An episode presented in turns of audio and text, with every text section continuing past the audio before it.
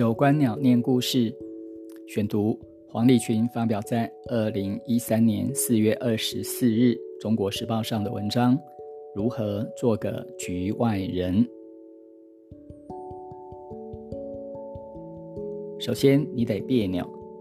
别扭两个字，乍看是曲曲折折水，重重叠叠山，其实里面藏了一种笔直，让我想起一根拧歪的回纹针。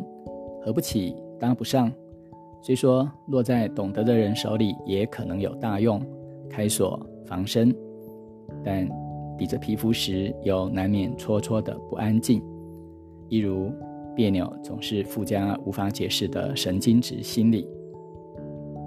例如，我深恨与人讨论作品与工作，我疑心许多写作者都如此。永远记得一个譬喻。你早上吃了只好或坏鸡蛋，也不会想找出那只下蛋的母鸡。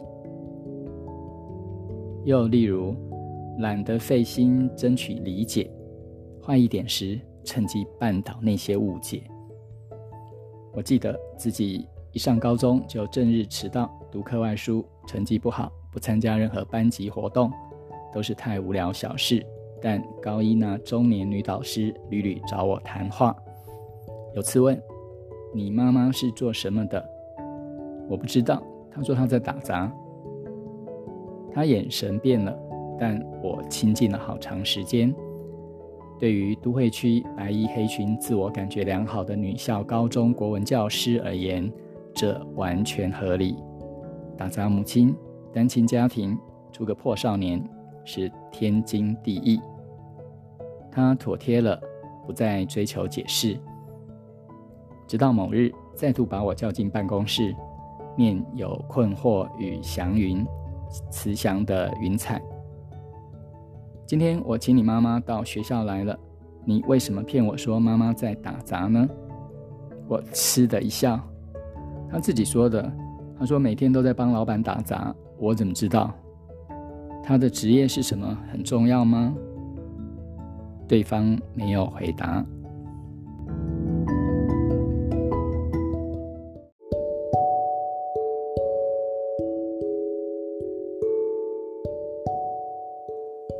扯远了，然后你需要害羞。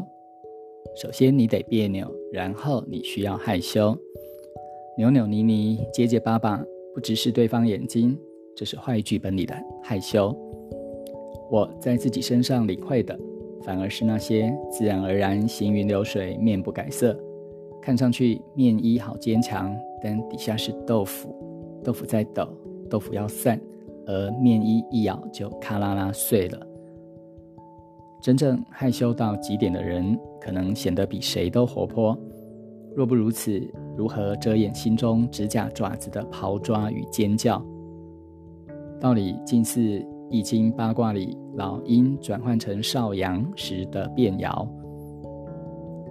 某些朋友很难想象。我是最近三五年才被工作逼成一个貌似大方的社会人，只有出差时露出尾巴。各国同业共桌用餐场合，至于八面玲珑者，是完美如蜘蛛牵丝的编织人脉机会；至于我，则是整晚微笑不发一语，如蚕嚼叶，向蚕宝宝嚼食桑叶的节俭时间。人与人实在没有那么多好说，没有那些过场的用来涂抹人间锯齿的每句人工奶油话，在空气震荡一次，我就感到血管多堵一层，魂魄剥落一层。你不知道，假装在乎是件多烦人的事。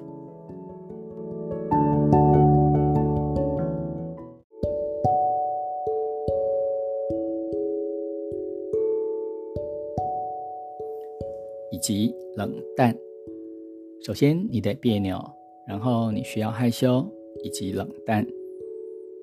热忱、热血、热情、热衷、热门、热心、热闹，能避则避，能避开就避开，没有罪恶感。地球已经过烧，凉一点也好。我疲于应付人情，如果是个装电池的人偶，大概可以走几万步、跳几千下，不断眨眼一百年。但是假笑只需三次就没电，电容量太小，因此也从来只愿把力气费在接近喜欢的人事，而走避不喜欢的，宛如飞蛾奔向光。这其实是件你以为容易，但总是太难的事，因为社会是正确操作方式是往热的方地方去，但也因如此，或许我走过撞墙的路，落过死局的子，可是我从不后悔。人后悔真正原因，并非结果不如意，却是因为。当初做了一个深知自己违心的决定，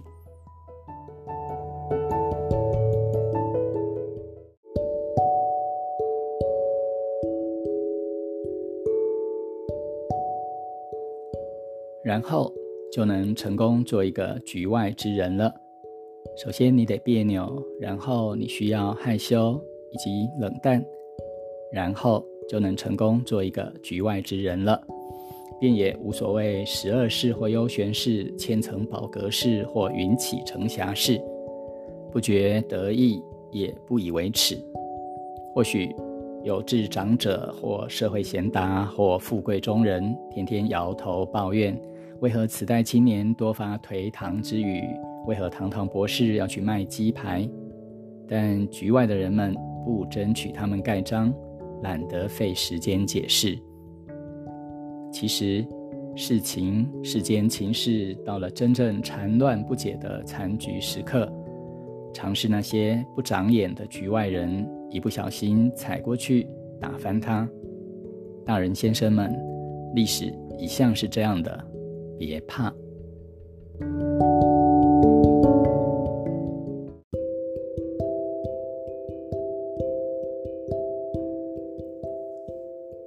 小尾巴记得。关于这位太太里那个没学会三分势力一点现实的女儿吗？这篇便是作者自道，黄立群写他自己。你是不是也会别扭、害羞和冷淡，时不时想当个局外人呢？这局外人并非袖手旁观、不问世事，只是不愿照着。社会是正确的操作方式，当个通达合宜的社会人，简单说就是不合时宜。教育概论指出，教育的目的在于发展个人适应社会，而这两者实相抵触。不能说是哪一方错，但渺小的个人若不顺应盛大的社会潮流，撞墙难免。要能不走成死局，还真得仰赖世界的包容和自己的不为真心不长眼。作者通篇用围棋做比喻，所谓十二式或幽玄式、千层宝阁式或云起承霞式，都是围棋手法，不依着游戏规则争子打劫、趋吉避凶、算计求胜。那就不妨置身局外。既然不入局对弈下棋，就没有胜败，偏人都想赢。历史上缠乱不解的残局，往往真的要有不拘规则、不按常理的不长眼人，才能打破棋局，开创新境。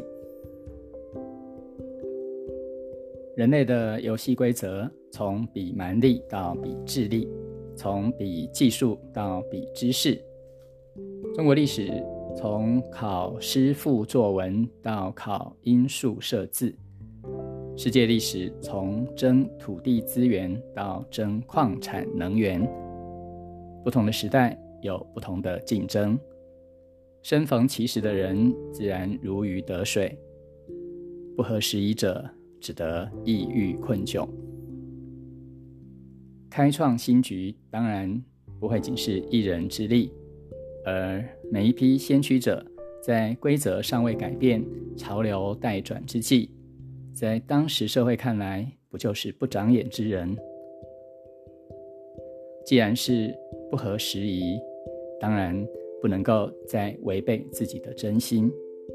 不为真心，便没有后悔。但要做到没有牢骚抱怨，恐怕还很难。身为大人先生，还是得用庄子的话告诉小尾巴：“才不才间处此身。”庄子说：“周将处于才与不才之间，紧要处不为真心。无妨时，还是学点世道人情。”当半个社会人吧。